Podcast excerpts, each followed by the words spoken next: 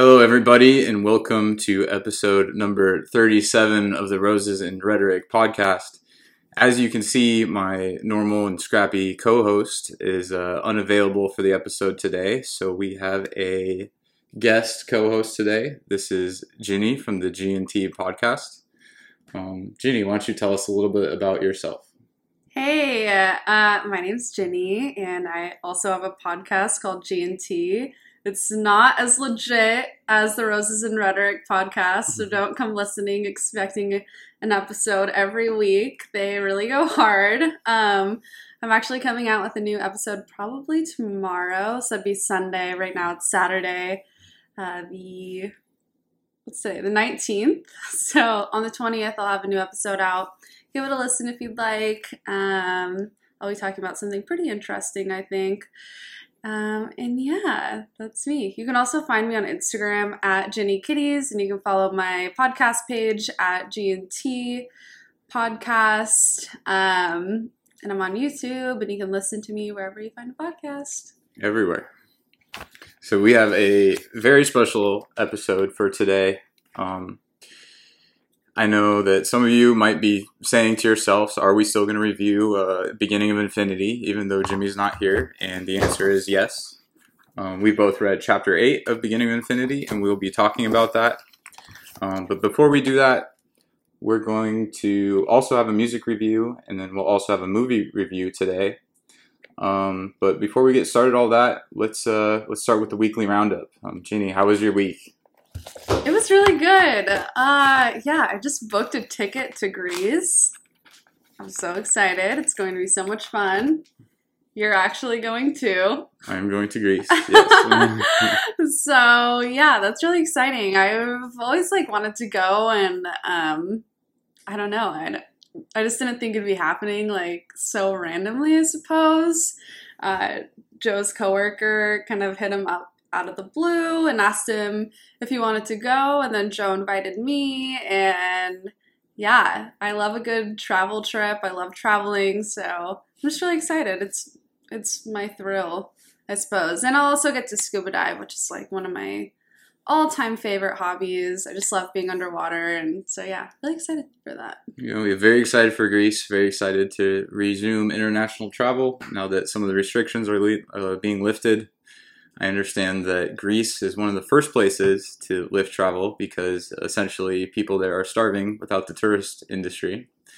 So we'll be able to help out some some local uh, Greeks, Greek people with our with our visits Yeah, fuel their economy. and fuel their economy. Um, my week went well um, this week too. Um, I did have one complaint that I wanted to make. Uh, specifically, it's a complaint about about big appliance. Um, so as cities are getting bigger and more people want to move to cities, uh, apartments are getting smaller. And today, it's not uncommon to have a studio apartment, for example, just one giant room where you live. And I think that big appliance needs to keep up with these times.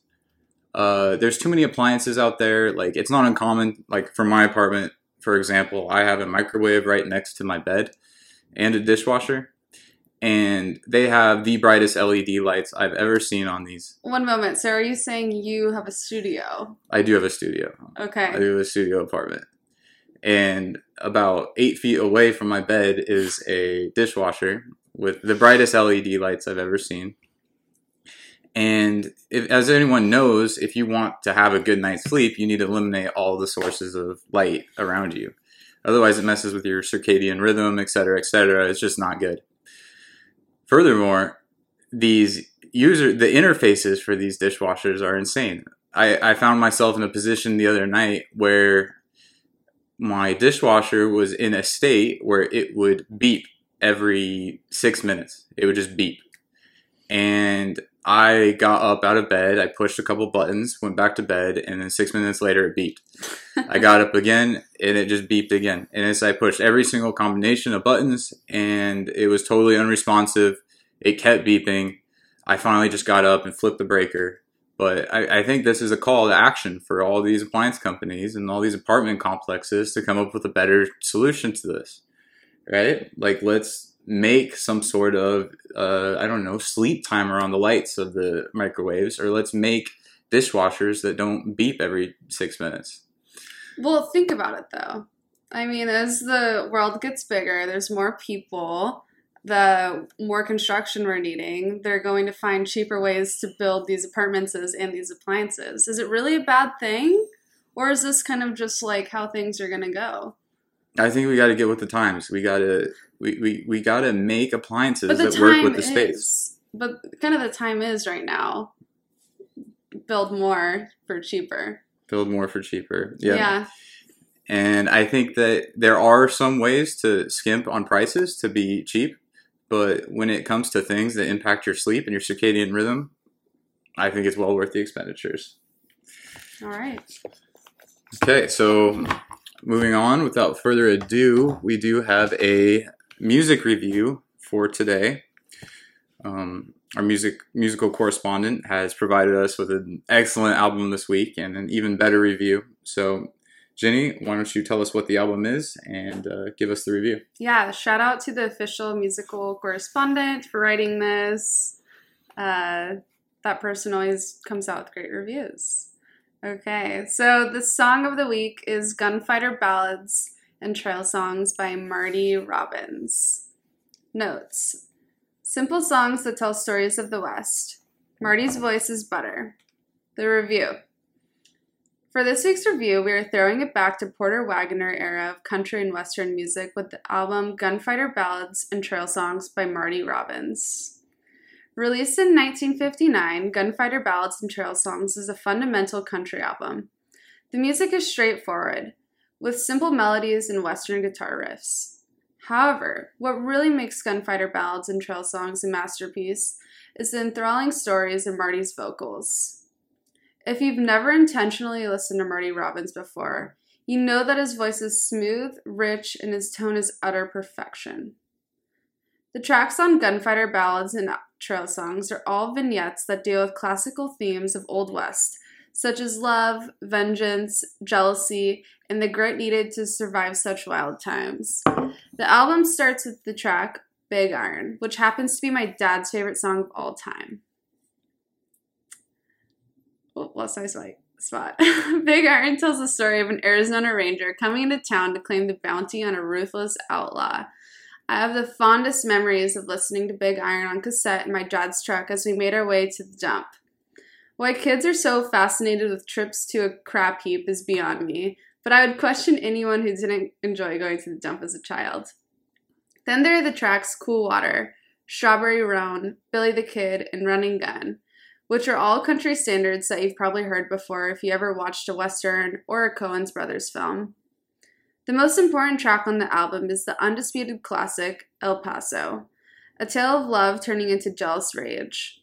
El Paso is tender, dark, and filled with romance. At four and a half minutes long, it is amazing to think that El Paso was even recorded in a time when songs were never longer than three minutes. In my personal experience, the best way I have ever listened to this album has been with my dad in a nice glass of bourbon. Perfect. And I know that I got a good chance to listen to this album. Um, I think this review is a perfect description of it, especially the song El Paso. It's it's it's a banger for sure.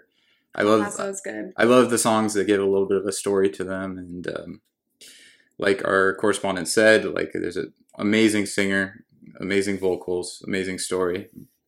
But did you get a chance to listen to it? I did. Uh, El Paso definitely was my favorite. I also like Big Iron. It was a good one. Uh, yeah, I would say his voice is very buttery. It's very like the classic Western deep. Um, I don't know voice. I guess it's really Yeah. good. I liked it. Yeah, it's got a solid vibe. And again, it's Gunfighter Ballads and Trail Songs by Marty Robbins, and we'll link to it in our uh, Twitter feed as well, at roses underscore rhetoric. Okay, so that does it for the music review. Um, I'd like to hop into Beginning of Infinity. So before we get started, um, as you know, Jim, Jimmy and myself have a little bit of a physics background. We took some courses in college, and then naturally, a mechanical engineering degree basically takes those physics classes or those physics topics and makes classes out of all of them. Um, however, I'd like to introduce the audience to Ginny's background on physics, and maybe you can tell us a little bit about your background, your familiarity, and um, maybe just start with some takeaways for what you took from this chapter and things that you'd like to talk about it.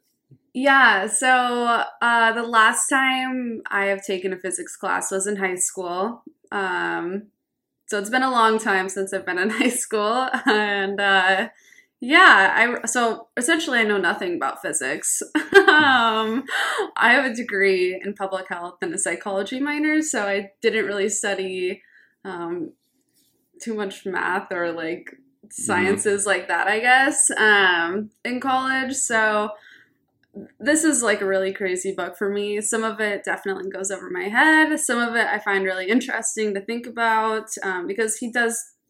I think the book does have really good examples, like the Infinity Hotel, which we'll talk about. I think that like made it very applicable to me and made it easy to understand. Um, definitely had to look up a lot of words. um, but yeah, I, overall, I really like the chapter, and um, I don't know. I think there's a lot of good points. Uh, should I like say some that you? yeah. To... So let me just uh, set the table a little bit. So this is chapter eight that we'll be reviewing today, and it's called "A Window of Infinity." Yes. So yeah, why don't you just go ahead and give us a brief overview overview of your takeaways um, what you thought the chapter was about and what it means. Oh my gosh. What it means, I, I don't really know. Um, I think, well, he, he kind of is giving like a lot of examples of like what the possibilities of infinity are. Um, mm-hmm. I don't know what it all means yet. I really don't. Um, but I, I don't know. I feel like yeah. he talks about like the Infinity Hotel, where and he gives like all these examples of like what could be infinity in this hotel, and then he talks about like countable and uncountable infinities, and I don't know. I guess he's just kind of describing what infinity really was. Mm-hmm. Would you say that? Yeah. Um, he talks about infinity and infinity in the context of how it's it is something that's very abstract and very difficult to understand and can seem like rather illogical at points and break some of the rules of reasoning. And he sets the stage for talking about it with this infinity hotel, where you have a, a hotel with room numbers one, two, three, four, five, six, and then it just goes so on and so forth up to infinity. And he paints a lot of examples and he uses this as a model for explaining uh, kind of how infinity works. Like, for example, he says that the rooms are super cheap because whenever a new guest arrives, then every guest just moves up a room. So a guest in room one would just room to move to room two, a guest in room two would just move to room three, and there's always space available. So you could, in theory, have an infinite amount of guests coming in. People just keep moving and it allows uh, infinite occup- occupancy at a very cheap price. Um, uh, what, what's your Jenny experience been with infinity before? Have you really understood what it meant before, or is this kind of some new concepts to you that some infinities are larger than others? Well, I well, I think I've talked to you about like my thoughts on space before.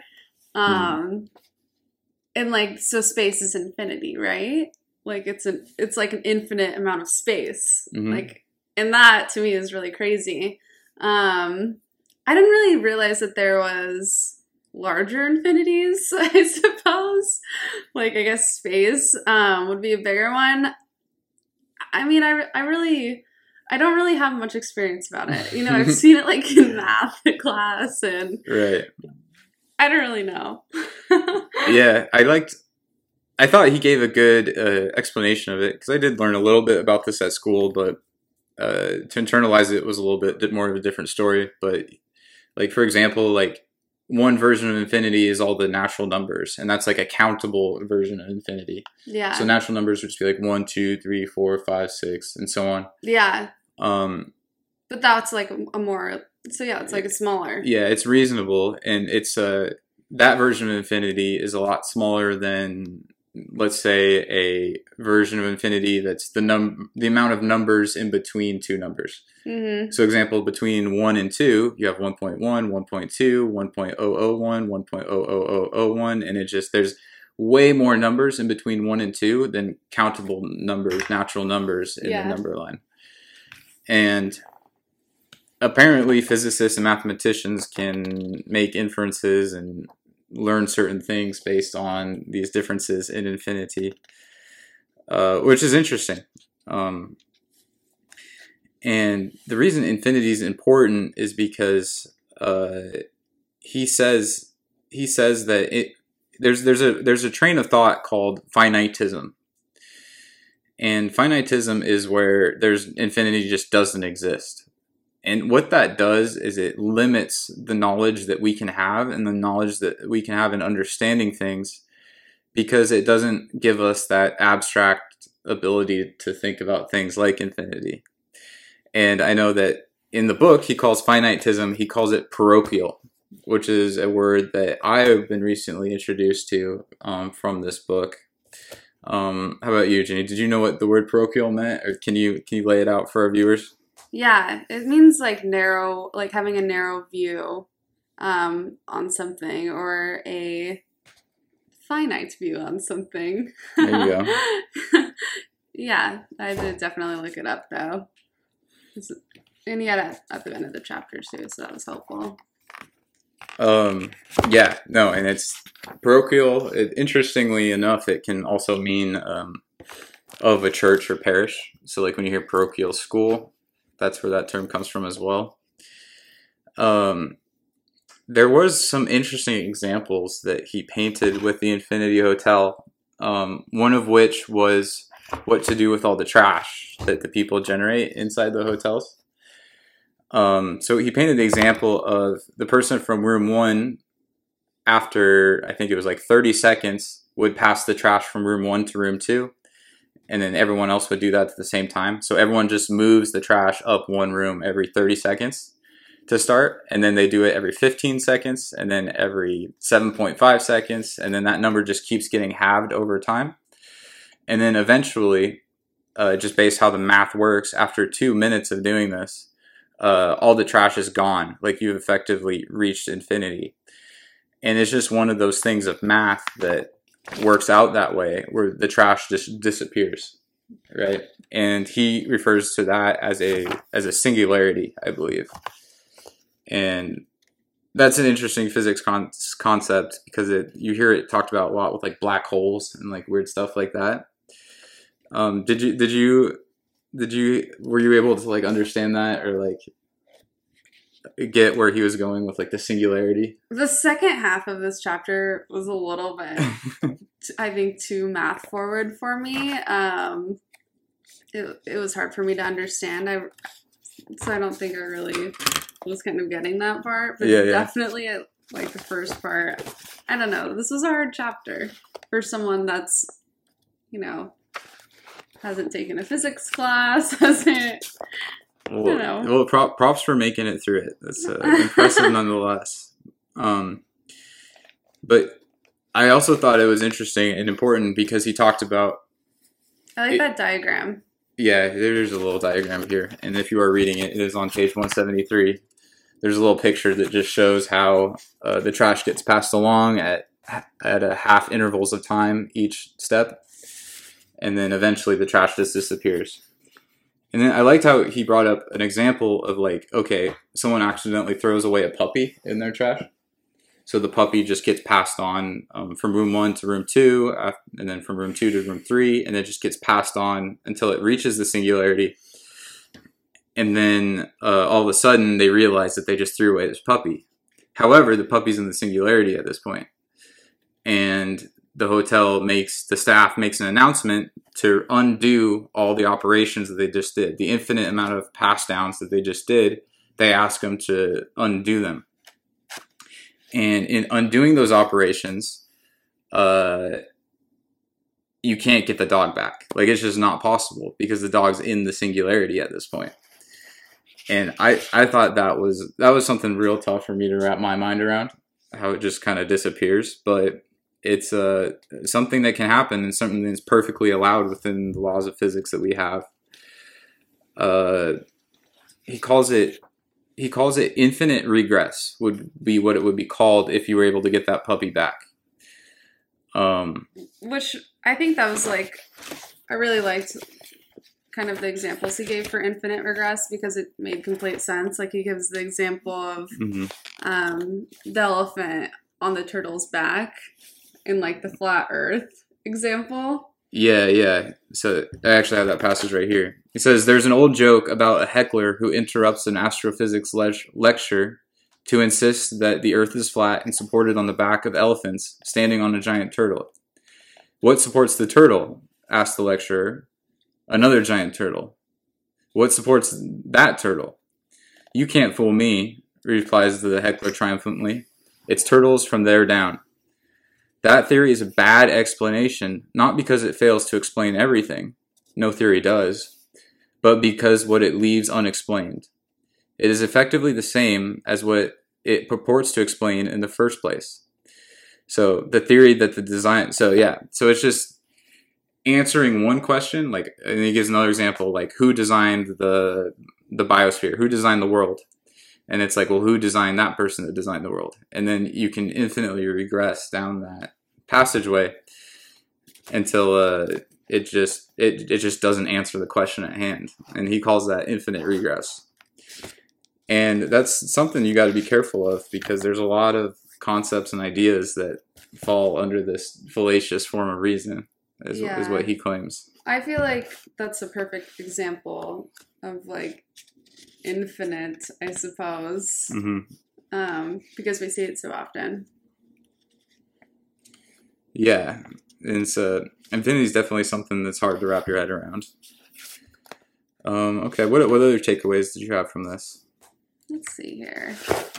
I wrote just a few notes down.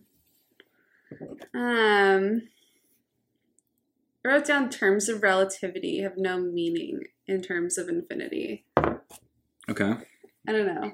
I just thought that was like an interesting point, I suppose, because I feel like we often put like constraints on our words and then I don't know, because infinite's I don't know. It's it's big. It's crazy. I don't know. Yeah, it's it's a big thing. Um, so in terms of relativity, that I think that's kind of saying like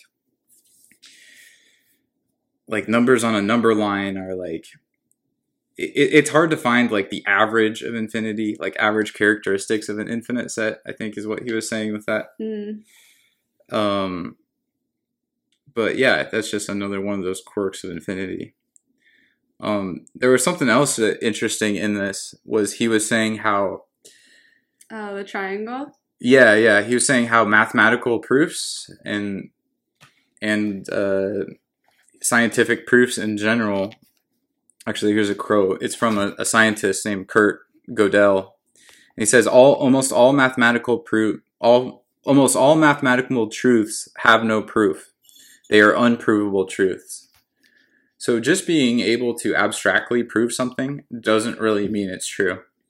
And one of the examples that he gave was, um, according to like Euclidean geometry, triangles. If you add up all the interior angles of a triangle, it will always equal 180 degrees. Just because that's how like the math works. That's how the math's built. That it has to equal 180 degrees. Uh, however, if you were to actually measure a physical triangle that lives in reality, uh, the sum of the angles would not equal 180 degrees. It would equal 180. They've actually measured it, and it equals 180.000000002 degrees. Yeah. Um, I, I what did you think of that? I didn't get that. I actually called you and I was like, explain this to me. Yeah. So Did you did you figure out why? Uh, a little bit. It, it makes a little bit more sense to me now after I read it a few times. Um, but what he's what he's saying is that you know back in the day when you had Euclid like defining geometry with like law of sines, law of cosines, like triangles add up to 180, like Mhm. everything made sense. And then you had Newtonian physics, right? Like of monitoring like how fast things fall and or orbits of of planetary objects around each other. But once Einstein came around, he developed his theory of relativity, which essentially says that space and time are kind of dependent upon each other. So, in other words, like in environments where you have a lot of gravity, for example, like a big massive object, you'll actually have slower time. And the faster you travel, the slower time is. And it's, I don't understand, I'm not going to pretend to understand it all completely, but at a high level, like space and time kind of depend on each other. Sure. So a triangle on Earth is kind of on a warped field of space time. So space time is not perfectly planar, it's not perfectly level and flat. So you do see weird things like triangles not adding up to 180 degrees. Makes sense. Does that make sense? There's gonna be a test on this later, so. Okay. um, I better get studying. yeah, so that's just that's one of the things is that you can prove something on paper, but once you bring it and test it against physics, against reality, you can sometimes see very different things.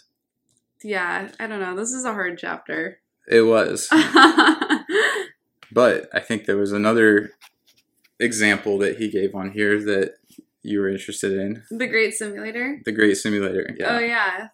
So he gives like a few examples of why we might be in like a virtual reality situation. And me and Joe have kind of talked about like the simulation theory before. So he kind of touches base on that actually. I feel like you might be able to better describe it than me, so I'll let you do it. Um, but it's definitely very interesting. Um, Yeah. Um, at a high level, he describes, and there's a lot of people that talk about the simulation, but at least David Deutsch, he talks about how one possible theory is that uh, the whole of what we think is reality is merely just a virtual reality or a program that's just running on a on a on a giant computer, and he kind of says that and says and backs it up by saying that you know perhaps the laws of physics are expressible in terms of computer programs is that they are in fact computer programs and perhaps the existence of computational universality in our world is a special case of our ability of computers or in this case a great simulator to emulate other computers and so on so he's saying that like our world the laws of physics this whole experience we have is kind of like super close to being like a computer program Yeah. What? How do you think this relates to Infinity, though? I feel Well- like it was kind of random for him to put this little part in. I mean, I'm glad he did, just because we've talked about it before, and I thought it was very funny and interesting that he mentioned it, just because Mhm. of our history of talking about it. But I don't really understand why he would have added this to this chapter. Well, he kind of. So, if we can go back to like that dog example, like once you lose the dog, you can never get it back. Yeah. Like, there's nothing to say that by undoing the actions, you don't get a kitten back instead of the dog because the dog's in the singularity, it's gone. Like, you could just as easily get a cat back if you undo all the actions. Mm-hmm. And he is saying that the simulation example is another example of infinite regress. Mm. um, meaning that there's th- there's no you're taking a big leap by saying this. There's like no real real explanation for it. You have to give up explanations that this is science.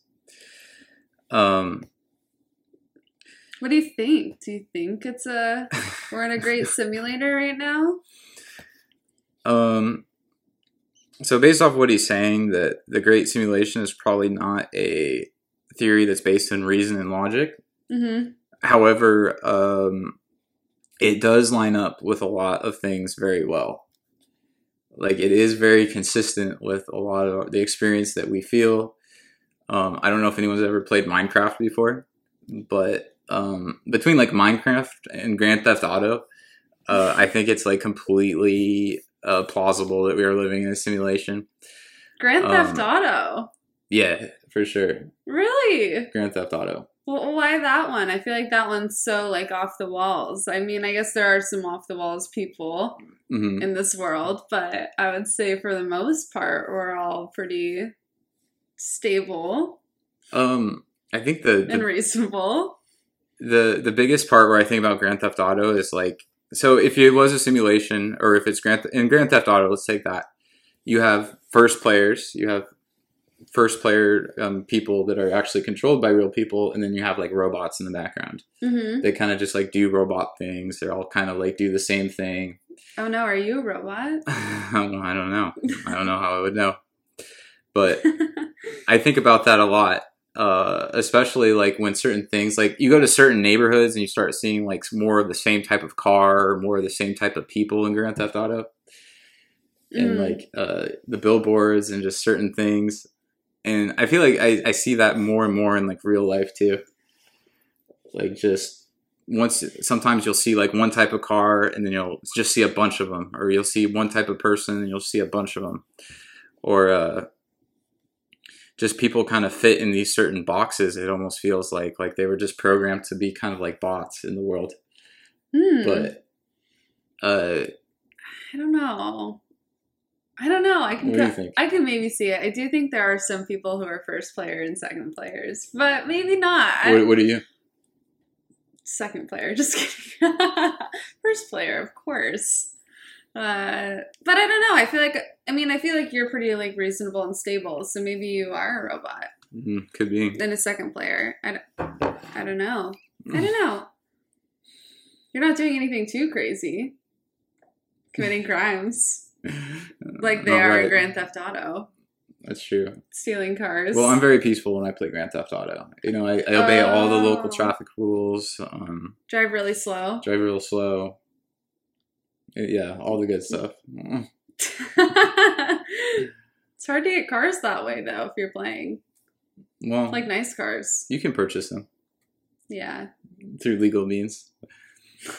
um, but yeah, Grand Theft Auto, and then Minecraft is another really good example. Like how Minecraft works is there's just like a few laws of physics that are programmed into it, and then it just randomly generates worlds. It, like it randomly generates like landscapes with like mountains and waterfalls and ravines and you know elements, and it's it's like freaky how close it is to like reality.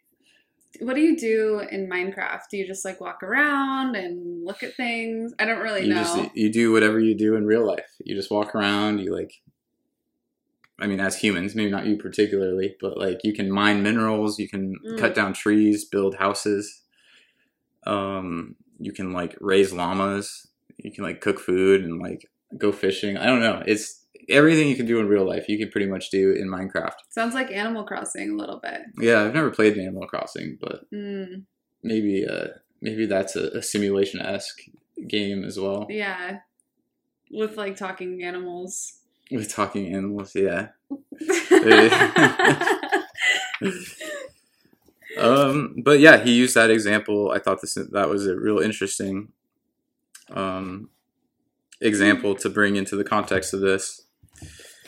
And I don't know what else. What what other takeaways are there I don't know. from That this was, chapter? that was my big one. Yeah, no, the simulation is a definitely an interesting thought experiment. And if you, anyone wants to learn more about it, uh, the Swedish philosopher named Nick Bostrom came up with a paper where he talked about the plausibility of it, put some numbers behind it, and I think that's super interesting as well to look up. Um, and I think overall, in the bigger context of the book, uh, learning about infinity is big because the book is called Beginning of Infinity. And I think David Deutsch just really wants to hammer in the concept of how our knowledge truly is infinite and give some context around what infinite means and just how much out there there is to learn, to discover, and to uh, explore. So, a great chapter, very abstract chapter. Took a long time to get through it, but um, very insightful nonetheless. Yeah, it was It- good. Any closing thoughts on that before we jump into our movie review? I think you I think you said it perfectly, Joe. Can't wait for chapter nine. Can't wait. Okay, very good. So let's move into our next segment here. Um, starting last week, we started doing movie reviews alongside with our music reviews. Uh, we have a film correspondent that has provided us with another one. So this movie is called Short Term 12. And you can watch it on Amazon Prime or on Peacock. So what's it about? A young supervisor at a group home for at-risk kids attempts to connect with a new resident while working through their own personal crisis. Is it good? I promise to start reviewing new releases, so this question is actually worth asking. But here, the answer is simple and resounding yes. When I first saw Short Term 12 in theaters almost eight years ago, it was immediately clear I was going to be one of my favorite films of the decade. And I've been evangelizing for the film ever since. Writer slash director Destin Daniel Cretton lends a realism to the setting with handheld camera work, as well as an empathetic script built upon his own time working at a facility for teenagers. Even in its more heightened moments, the film feels grounded in reality. And Cretton avoids the trappings of dwelling in sadness by remembering that no matter the circumstances, there are always moments of humor to be found in life. As good as his work here is, though, good enough that it launched him into progressively larger projects, culminating in his making of the upcoming 25th film in the MCU, Shang-Chi and the Legend of the Ten Rings, his greatest coup was in his casting. It's a freak it's a freaks and geeks level accomplishment of finding actors right before they blew up. Brie Larson leads the way with a performance that rivals her Oscar-winning work in Room for its sensitivity and strength but she's flanked on all sides by exceptional performers. Michael Gallagher Jr., The Newsroom, 10 Cloverfield Lane, is as great as Larson's pillar of support as with her boyfriend and coworker. Rami Malek, two years before he'd break out on Mr. Robot, has a minor but moving arc as a new volunteer and a little over his head. LaKeith Stanfield, from Atlanta and Judas the Black Messiah, who had given up on acting before Cretton called him to reprise his role from the original short film, is a scene stealer as a teen preparing to leave the facility as he reaches adulthood. Kaitlyn Dever, from Booksmart and Justified, is heartbreaking as a young teen carrying a devastating secret. Even Stephanie Beatriz, Rosa in Brooklyn Nine-Nine, has a small part. It's a truly ridiculous amount of young talent, and they wring every bit of emotion out of this extraordinary little film. So, if you've got to spare 96 minutes and don't mind shedding a few tears, you'd struggle to find a film more worthy of your time than Short Term 12. Grade A plus. Wow. And for reference, other films to watch. Um, for more Cretton Larson combo, you can watch Just Mercy for more Brie Larson and a child actor breaking your goddamn heart, you can watch Room.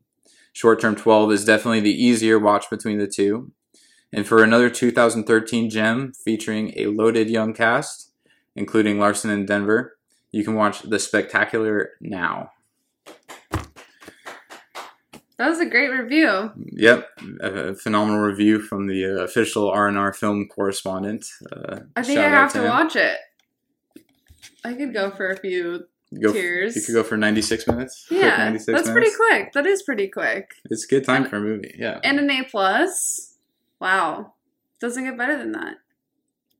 I haven't seen it yet, but I look forward to watching it here in this next week, and uh, I'll make sure to report back for the next episode. So that does it for our movie review. Uh, let's move on to our social media shoutouts. Ginny, who would you like to shout out this week? I think, well, I think we want to shout out uh, Dr. Drew and Scott Adams this week. They are in Greece. Um, and obviously, Joe and I are going to Greece. Um, and that's pretty exciting. So I don't know. Shout out to them. They met up, they had dinner with their wives. It looked really fun. And I bet they're just living it up in their five star resort. And uh, hmm. cracking jokes and having fun. Yep, lots of lots of brain power on on one island there in uh, Santorini, Greece. Seriously. Okay, great. Um, and you can follow Scott and and Dr. Drew at, on Twitter. Doc, um, Twitter, Dr. Drew is D R D R E W, and Scott Adams is at Scott Adams Says. And we'll make sure to link those as well. Um, okay, Jenny, I think that was a, a quick 40 minutes here. Um, you have any closing thoughts on Infinity, hotels, dishwashers, movies, anything else? Yeah. Uh thank you so much for having me. It was a it was a good chapter. It was hard, but good. Um can't wait for chapter 9. Mm, Um thanks for again for having me. I guess follow me on Instagram again at Jenny Kitties. Find me in my podcast at G&T. Uh, I'll come out with a new episode tomorrow, the 20th. Um, yeah, thanks so much. Yeah, definitely uh, big shoes to fill with Jimmy Hackett being out, but I think Very, you did. very hard. I think you did an amazing job at it, and uh, we look forward to having you back on the show soon. Oh, thanks. So, without further ado, uh, closing out on behalf of Ginny Kitties, my name is Joseph Stanford, aka Jose four underscores Cuervo, saying ciao.